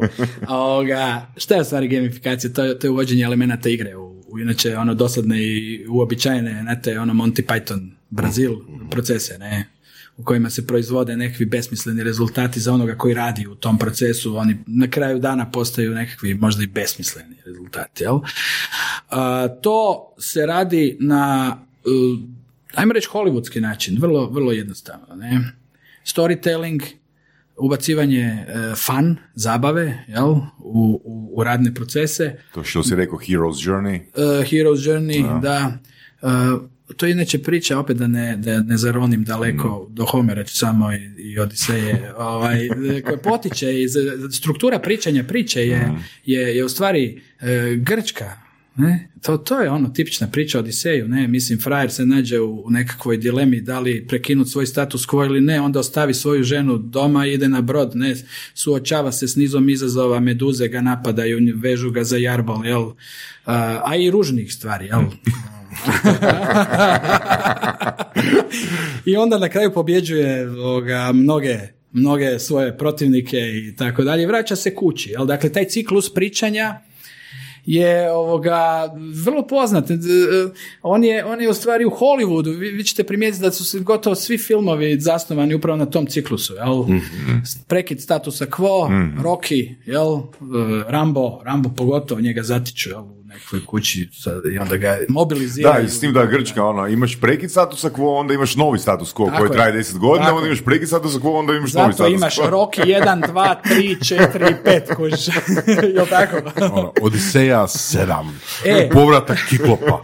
A, a ideja je u tome da ovoga, ako je prvi, prva, prvi film bio uspješan, ajmo napraviti drugi film, dakle kako održati taj fan, to je ključno pitanje u igri. Jel? Jer, jer ovoga, ajmo, ajmo, ajmo sad opet malo o tome kako se to radi. Jer svaka kompanija koja želi napraviti gamifikaciju, ona to ne radi zato što, zato što želi zabaviti svoje zaposlene. Ona to radi zato što želi povećati efikasnost e, nekih procesa. Jel? I mi uvijek krećemo od KPI-eva. Jel? Dakle, KPI-evi su ti koji definiraju kako će igra izgledati. Ali sve iza toga je igra. Jel? Mhm. Znači, onda se analizira persona, onda se analiziraju ljudi, igrači koji sudjeluju u toj igri, mi ih, mi ih jasno prepoznajemo, jel, da li su to Novice, da li je to Master, da li je to Wizard, i slažemo različite priče oko toga kako napreduje igrač u, u igri. Onda se pitamo koji su njegovi osnovni driveri, ne, zašto, zašto, šta njega zabavlja, ne? vi imate različite tipove igrača. Postoji, postoji Bartlov test, to je jedan, e, to je jedan vrlo poznati i e, autor e, Dungeon and Dragons igre, ako se ne varam, koji je postoji teoretičar igre kasnije. On je tipizirao igrače na, na, na pazi, killere, explorere, socializere i, i, ovoga, i onda ti možeš prepoznati koji su njegovi interni motivi da sudjeluje u igri i kada to znaš, onda vadiš nekakve alate koji će njega drajvati. Ti, ti alati su psihološki alati, oni nisu uvijek materijalni, oni nisu uvijek reward program, ne, onda dobit ćeš 20% ako napraviš to. Oni su motivirajući, oni, oni na kraju krajeva mogu biti dio narativa priče. Jer svaka tvrtka ima svoj narativ, on je u stvari brand, on je ime tvrtke, on je zidovi tvrtke, oni su stolice, oblik, način na koji mi funkcioniramo u organizaciji. Jel? sustav vrijednosti. Znači, organizacijska kultura čini važan dio tog narativa, jel? I onda definiramo željena ponašanja. I vodimo igrača prema željenom ponašanju tako da mu obećavamo zadovoljenje jednog od osam, deset, 15 drajvera, motivatora koji njega, koji mhm, njega mhm. vuku naprijed. Kao što rekao, to ne moraju biti samo materijalni, ali novčani. To mogu biti duboko i unutar. Mogu biti beđevi. Ajmo reći, kakav je Indiana Jones tip? Kakav je Indiana Jones, to je tipičan explorer, istraživač, jel da? I šta njega drajva, ne? Da li, da li njega drajva socijalizacija? Pa on odbija svakog suradnika koji mu dođe, koji John Wayne, on je solo igrač, on ima šešir, cigaru, jel, jaše, ili vozi nekakvog džipa, ne? ulazi u nekakve pećine iz kojih svaka, svaki zavoj je prepun opasnosti, jel? Znači, on traži nešto što ne postoji, to je scarcity, to je nedostatak, jel? On traži blago, jel? Da. Njega drajva... Dosada, odmah kod njega- dosade. Ok, sad si me cuknuo za, za temu koja me opet može uvući u drugu, u drugu, u drugu krajnost. Ne? Odmah- Dosada ili odmah od status quo, je-. Dosada, dosada je jedan od važnih motivatora. Jedan od stvarno zanimljivih motivatora. Bio je jedan, jedan poznati pisac Alberto Moravija. Znači, po- pocuknuo se Dosada. te, a? Cuknuo si me žestoko, gle, ali a, ajmo se vratiti ovdje. ajmo se vratiti nazad. Imaš, imaš ta, taj poriv da budeš kreativan, da, da, da napraviš, da, da, da, nešto, da, da se ojačaš na neki način novom idejom, jel? Da, da, da bježiš od, od nedostatka, od siromaštva, to je taj scarcity, jel? To je ono što u, u Toyoti jako izraženo, dakle da ti, da ti imaš jako malo resursa, ali moraš jako puno napraviti. I to je umjetnost ti, e, ti ne, kad napraviš od, e, kad nema limita resursima, ti napraviš lagano vrhunsku stvar, to nije problem, ne? Problem je napraviti, izazov je napraviti, u stvari vrhunski proizvod koji će biti povoljan, jel? cijenom, ne? Koji će biti prihvatljiv cijenom, ne? A ovoga, i koji su to driveri, evo, to, to su neki od njih, samo da ilustriram, jel? Dakle, svaki tip igrača ima svoj neki, neki, neki driver i onda iz toga mi izvlačimo ponašanja i motiviramo ih da idu prema ponašanjima koje mi želimo da napravi, onda iz toga radimo takozvanu dinamiku igre. Dina, šta je igra? Da. Pa, e, koja je de- definicija igre? Feedback. E, Ok, Feedback. znači, kak, k- k- bi ja rekao, čisto ono da pokušam ono, maksimalno pojednostaviti sebi stvari. Dobro. Znači, ja sam upisao fakse 22 godine. Ok, znači nisam bio motiviran na- za učenje uopće. I onda sam otkrio nešto što se zvalo mind mapping. Zapravo ja sam uh, se motivirao za učenje kroz gamification. Ok. Kako? Jer to više nije bilo um, učenje po modelu koje sam učio u osnovnoj i srednjoj školi, nego je to bilo reframe, znači preokviravanje. E sad, zašto sam dao taj primjer? Znači, gamification je zapravo pokušaj dodavanja novih alata da ljude držimo motiviranima. Pa je. Ono je. jednostavnim, jednostavnim Je, jezikom. je, do- ok, na dobrom smo tragu, ne? Da. Jer motivacija je ono, to mislim da svi znamo, barem u ovom studiju, to je najmutnije područje eh, psihologije. Pa ok, mislim ima puno alata, znaš, imaš, imaš područje motiviranja koje je negativno, znači neki ljudi reagiraju na negativnu Apsolutno motivaciju. da, apsolutno da. Neki ljudi reagiraju na pozitivnu motivaciju. Mi I danas, u kontekstu, i u kontekstu, i u, u kontekstu taskova različitih, neki motiviraju na pozitivno, neki, motiv, neki reagiraju na negativno. neki ne, tako da- reagiraju na materijalno, neki na duboko intrinzičko, ne, na emociju. ali ne možemo opet izgeneralizirati to. Ne, ne, ne možeš ti- Znaš, i opet i vremenski okvir unutar kojeg se osoba nalazi i te vrijednostne definicije koje se mijenjaju u procesu. Njegova pozicija u, u igri definira puno toga. On kada raste u igri isto mijenja Mm. Da, svoj da, da. karakter. E, on, može, super on, mo- da. on može postati potpuno drugačiji igrač. Ne? E. Koliko se to u praksi, znači u teoriji je jasno, ali koliko se to u praksi e, kastomizira za svakog pojedinog, recimo, zaposlenika? Jer e, imamo, možemo pretpostaviti da imamo ured u kojem je deset ljudi ili, ili pet ljudi, nije bitno. A, jedan je motiviran sa avanturom, drugi je motiviran sa novcem, treća je motivirana sa, ne znam, ono, Da. društvenim statusom, četvrti je motiviran za bla, bla, bla. Da. I, I šta onda? I samo još na dodatak na tvoje pitanje, znači scarcity recimo. Da. A, osoba koja je motivirana scarcityjem zaradi ono, ili padne s neba onak milion kuna. Njena motivacija se ono poprilično mijenja. Znaš, Da, i promjene, da. i, ili, puno i, se ove, toga i ove uloge kad se razviju. Na? Postoje, zato su to driveri, zato su to motivatori. Ne? Oni, oni mogu izroniti u jednom trenutku. Jedno je što mi eksprimiramo prema van, a drugo je što mi u stvari e, duboko u sebi e, osjećamo. Jel? Vrlo često naše ponašanje je e, filtrirano kroz sve naše moguće filtere i mi na kraju izgledamo e, prema svijetu onako kako mi mislimo da je potrebno da izgledamo. Jel? da bi da. bili uspješni. A da li je to doista naš motivator, to je nešto sasvim drugo. Mi imamo alate s kojima mjerimo individualno i timski i onda se na neki način a, fokusirati. Vrlo često organizacije traže uravno- uravnoteženi, uravnoteženi status motivacije i, i prema individualnom a, znači prema svakom zaposleniku i prema timu. Dakle, da se mhm. potiče i timski i individualni rad. Vi imate različite sektore. Imate različite kulture unutar iste kompanije. E, ako imate pravnike u kompaniji, oni imaju drugu kulturu, to je profesionalna kultura. Oni su drugačije doživljavaju svijet i vrijednosti. Liječnik radi u toj istoj kompaniji, on ima sasvim drugi percepciju šta je to vrijedno, a šta nije. Ne? Inženjer i tako dalje. I onda vi kada gledate, znači kultura je važan sastavni dio uh, izgradnje igre. Jasno, to je kontekst, jasno, to je kontekst vrijednosni u kojem se vi krećete. Ne? I onda, ako vi želite mijenjati kulturu, tada vi možete koristiti gamifikaciju kao vrlo efikasan alat. Ok. Vrlo Da li recimo, evo, čisto primjera radi, ti sad uh, dobivaš, uh, ne znam, uh, angažman da odeš u neku tvrtku i da li imaš unaprijed preodređene template određenih ono, alata, znači tipa, da li imaš ono period za testiranje koji um, koji, ajmo reći, vjerojatnije proces će se zakediti na tu organizaciju? Gdje... Ne postoje detaljni templeti, postoje, Ali postoje smjernice. Postoji framework, dakle okvir, okvir u kojem se mm. krećeš postoji, jer on, on je izgrađen na osnovu iskustava koje imamo, ne, i to je jedinstveni framework. Dakle, Koliko se taj framework, recimo, je li taj framework ono uvijek isti, ili se može razlikovati, na primjer, ako se radi o proizvodnji ili ako se radi o, ne znam, um, poliklinici? Framework je agnostičan prema, mm. prema, prema tom elementu, ali ono što nije su elementi tog frameworka, kad ti uđeš, znači KPI, svaki, svaka organizacija ima drugačiji način i druga, drugačije procese.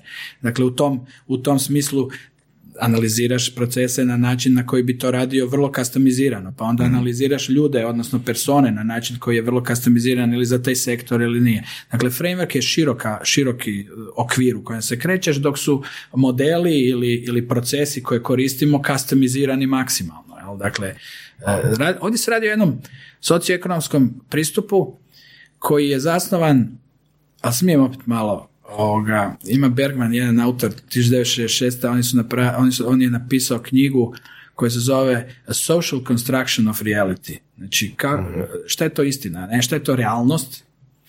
E, realnost je za nas danas po nekim modernim sociološkim teorijama konstruirana unutar, unutar određene socijalne mreže. Ako je to igra, ako je to organizacija, onda mi koristimo u stvari elemente socijalne konstrukcije i pregovaranja među svima njima da dosegnemo jednu zajedničku istinu.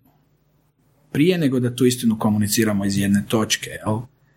To je naravno vrlo složen, kompleksan posao u kojem mi možemo mijenjati vrijednosti na način da naravno da sve ide iz top down i naravno da je da postoji jedan leadership koji to radi, ali to je alat za leadership. Dakle, to je alat koji omogućava i, i, i srednje pozicionirano i visoko pozicionirano leadershipu da vrlo efikasno motivira svoje ljude da implantira određene vrijednostne sudove koji će pomoći da ta organizacija bude bolja na, na tržištu. Jel?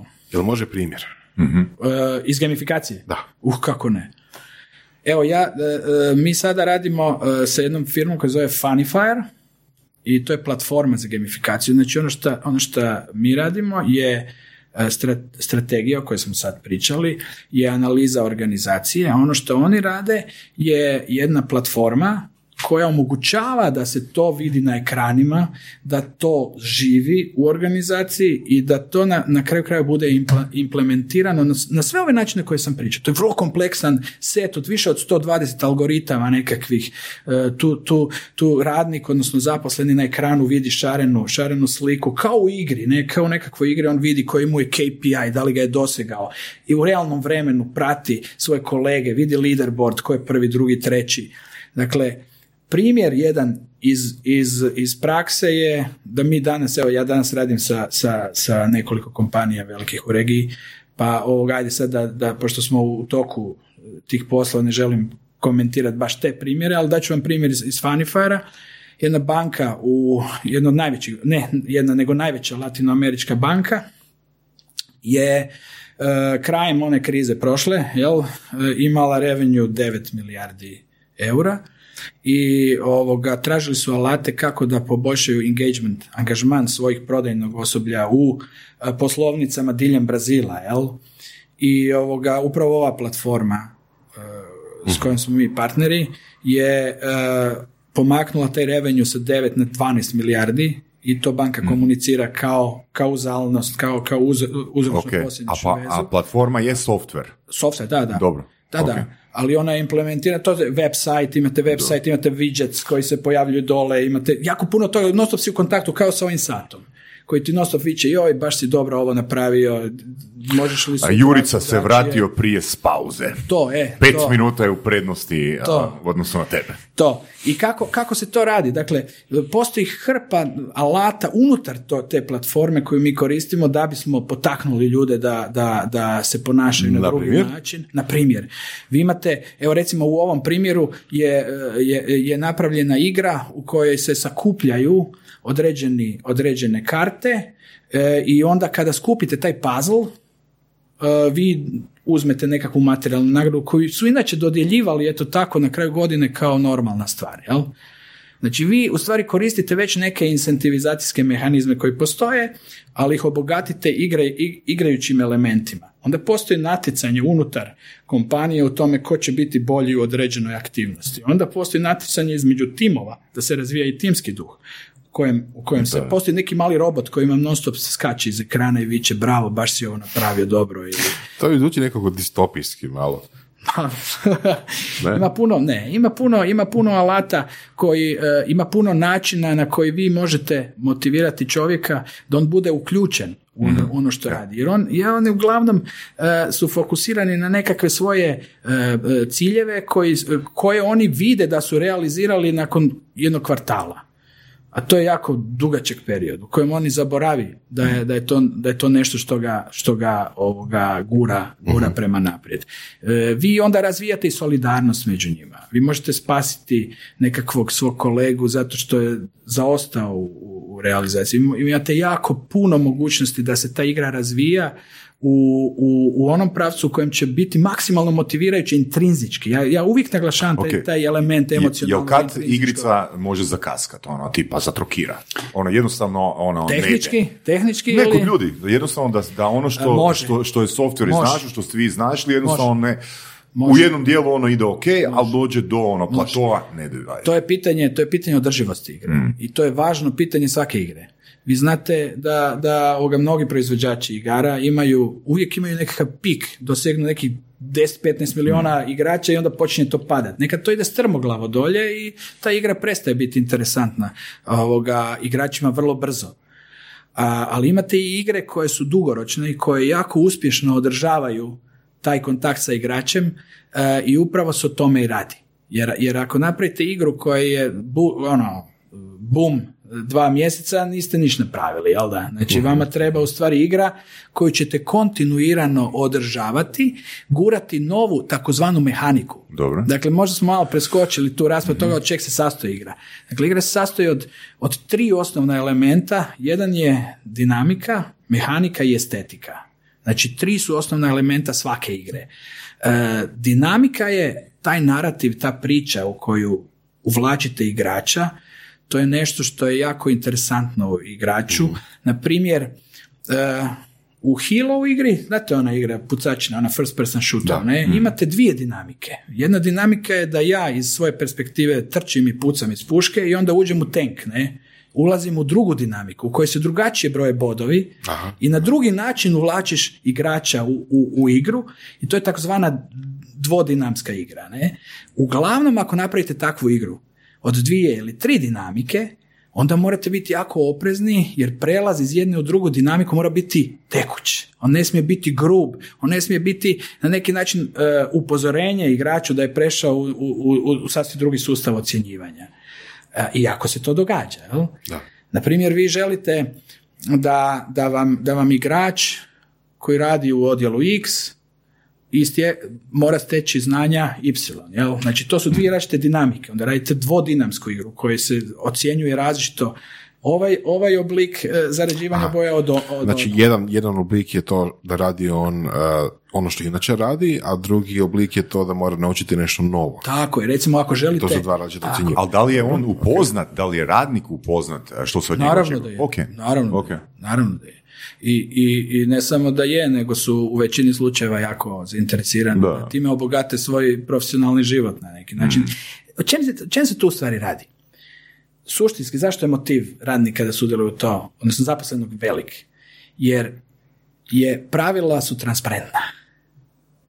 Ok? Mi živimo u jako kompleksnom svijetu. Ja se zaposlim u firmi A, zapošljava 5000 ljudi i uvijek neki rođo ide ispred mene. Znači, kriterij napredovanja je za mene nepravedan. I tu priču čujete u Hrvatskoj jako često. Ne? Gotovo redovito. U svakoj birti u kojoj sjednete i pijete espresso, jedna je takva priča za drugim stolom. Ne? Igra vam omogućava da vi postavite pravila potpuno transparentno i da ih onaj koji igra dobro zna. I ako, ako su pravila transparentna, tada je meritokrasi vrlo blizu. A time i mijenjate osnovne organizacijske postavke kulturu. Ali svaka igrica ima onaj cheat sheet, znači rođo. Ajmo ovako. rođo. Yes. I upravo ste došli, e, i upravo ste došli do toga, to profesionalci zovu exploit. To, to, to zove exploit. Na primjer, e, kada radite te dvije dinamike ili tri, vi u stvari generirate kompleksan sustav u kojem se neko kreće. Ne? Neki igrač se kreće i napreduje. Jel?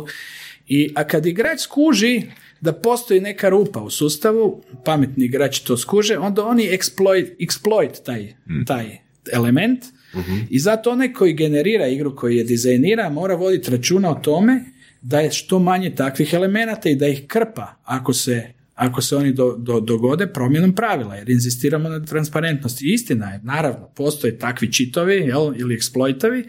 E, ima, ima nekoliko primjera baš u video igrama, ne, gdje e, kako se zove te igre, World of nešto, ne, nije bitno, u kojoj e, vi imate na izbor oružja 10, međutim ukoliko svi znaju da ako odabereš oružje A ćeš biti bitno efikasniji nego sa svih ovih devet zajedno i onda svi koji žele mm uspjeti uzimaju baš to oružje A i to zove exploit. Ne? Mhm. Jer je ono nepravedna prednost pred svim ostalim.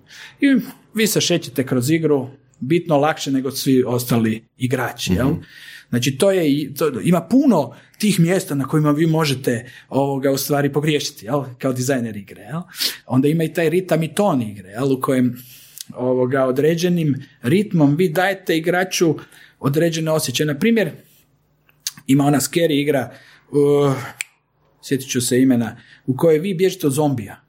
I u igri je dinamika upravo napravljena tako da imate kontinuirani osjećaj da nikad nećete pobjeći njega, da vam je trome su vam noge i, i taj feeling da je to uh, Resident Evil se zove. I u prva tri dijela je upravo ta dinamika igre. Mhm. Znači vi imate uh, osjećaj kontinuirano da, da ćete na neki način biti ulovljeni, ne? I onda u četvrtom dijelu oni mijenjaju kompletno taj, tu priču i daju vam mogućnost da uzmete oružje i trčite brže. Dakle, vi imate potpuno drugi osjećaj nego u ovom prvoj igri. Znači, čime se mi bavimo? Mi se bavimo upravo ovim elementima igre. Ovo nije reward sustav, ovo je vrlo kompleksan psihološki i socijalni mehanizam koji vi vodite igrača kroz ovome slične, slične. Meni je to još uvijek malo abstraktno. Jer ako, ako razmislimo o tome, evo, većina većina velikih firmi u današnjem svijetu, čini mi se, se sastoji od zaposlenika koji sjede u uredima i nešto rade. Ok, ima terenaca, ima raznih drugih komponenti firme, ali recimo ured. I sad, evo, malo mi je abstraktno kako bi izgledala igra koja potiče nekog da nešto radi, a da nije nešto trivialno, tipa skupljam, skupljam bodove. Ili ne znam, skupljam, ne znam, ono, novčiće, a svaki novčić dobijem kad, ne znam, prodam, šta ja znam, proizvod kupcu ili ne znam, kad, šta ja znam, kad napišem izvještaj ili, ili tako nešto. To mi je previše trivialno. Pa vi u stvari igrača možete voditi na, na mnogo načina kroz, kroz igru da ga motivirate. Postoji, postoje sustavi u kojima vi vizualno mijenjate narativ kako, na, kako, kako igrač napravi. Kako to izgleda? Pa to izgleda tako da mu se ekran u kojem je, koji je njemu svakodnevno pred, pred, nosom mijenja ovisno od toga što se, što se eventualno e, događa s njegovim napretkom. Ako on napreduje iz levela 1 u level 2, ne mijenja mu se samo njegov, njegov bonus, nego on, on može naseljavati planetu, na primjer. On može sakupljati uh, elemente i imati svoj unutarnji interni cilj da e, imamo nekoliko izvedbi u kojima, na primjer, uh, pred igračem je planeta koja je potpuno pusta kada on počinje igru. i kako napreduje kroz igru, on je, on je naseljava. On je naseljava razno raznim uh, ovoga, vanzemaljcima, Aha, pa stavlja. On sakuplja neke stvari koje nisu materijalne, ali koje ga čine, koje ga čine happy i sretnim. Ne? Znači da cilj uh, korporacije se premapira, odnosno Metaforizira. metaforizira u to da, da radnik naseljava planetu. Znači on, on, on, Ja sam stavio u ovom primjeru, naravno. da. Znači u tom primjeru, znači on gleda kako ta planeta raste ili gradovi ili šta god, a, i, i fokusira se kao to mu je cilj, ko bojage, to mu je premapiran cilj, a zapravo ispunjava cilj korporacije dok to radi. Točno. Na primjer, Ok, vi, vi imate socijalizatore. Ajmo reći da imate igrače koji su socializers. Dobro? Njima je cilj, njima je interno zadovoljstvo komunicirati s drugim. Da. I vi im omogućavate komunikator koji je u sklopu igre da razmjenjuju različite ideje. To je taj water cooler kojeg ste spomenuli m, prije možda pola sata. Dakle, imate i water cooler sustav, imate puno toga što vam može dati. Šta vam e, dodaje unpredictability? Jer i, e, sastavni dio igre je i nepredvidljivost igre. I ta nepredvidljivost je jako privlačna upravo eksplorerima.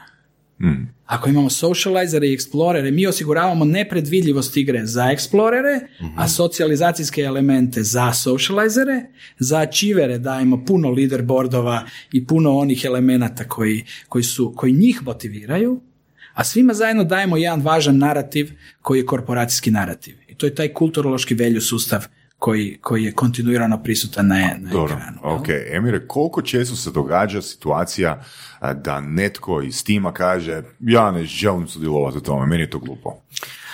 Pa dobro, ja, ja mislim da to nisam još čuo, ne, moram priznati da nisam, iako e, mislim da postoje i takvi, i takvi koji to rade, možda to rade na, na, na jedan tih, tiši način, ne, ali, ali ovoga, mi mjerimo e, broj posjeta, mi imamo metriku koja jasno povezuje efekt e, igre sa ostvarivanjem KPI-eva i povezuje us- uspjeh sa, sa, sa pravilima igre. I to je ono što je važno menadžmentu, da zna da, da, da ima kauzalitet između onoga, između elemenata igre i elemenata uspjeha u ostvarivanju KPI-eva. jel? I kad vi to imate, onda znate da je igra uspješna u 90% slučajeva. Jel?